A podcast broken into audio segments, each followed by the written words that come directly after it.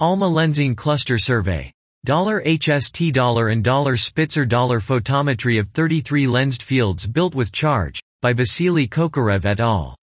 We present a set of multi-wavelength mosaics and photometric catalogs in the ALMA Lensing Cluster Survey, A L C S, fields. The catalogs were built by reprocessing of archival data from the CHARGE compilation, taken by the Hubble Space Telescope, H S T, in the RELICS, CLASH and Hubble Frontier Fields.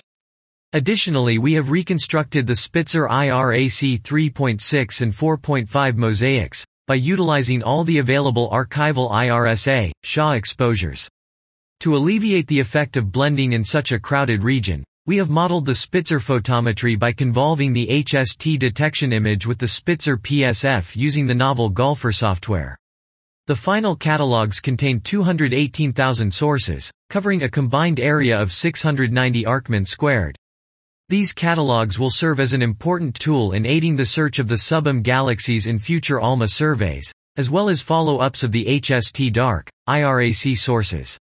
Coupled with the available H S T photometry, the addition of the three point six and four point five bands will allow us to place a better constraint on photometric redshifts and stellar masses of these objects, thus giving us an opportunity to identify high redshift candidates for spectroscopic follow-ups and answer the important questions regarding the epoch of reionization and formation of first galaxies.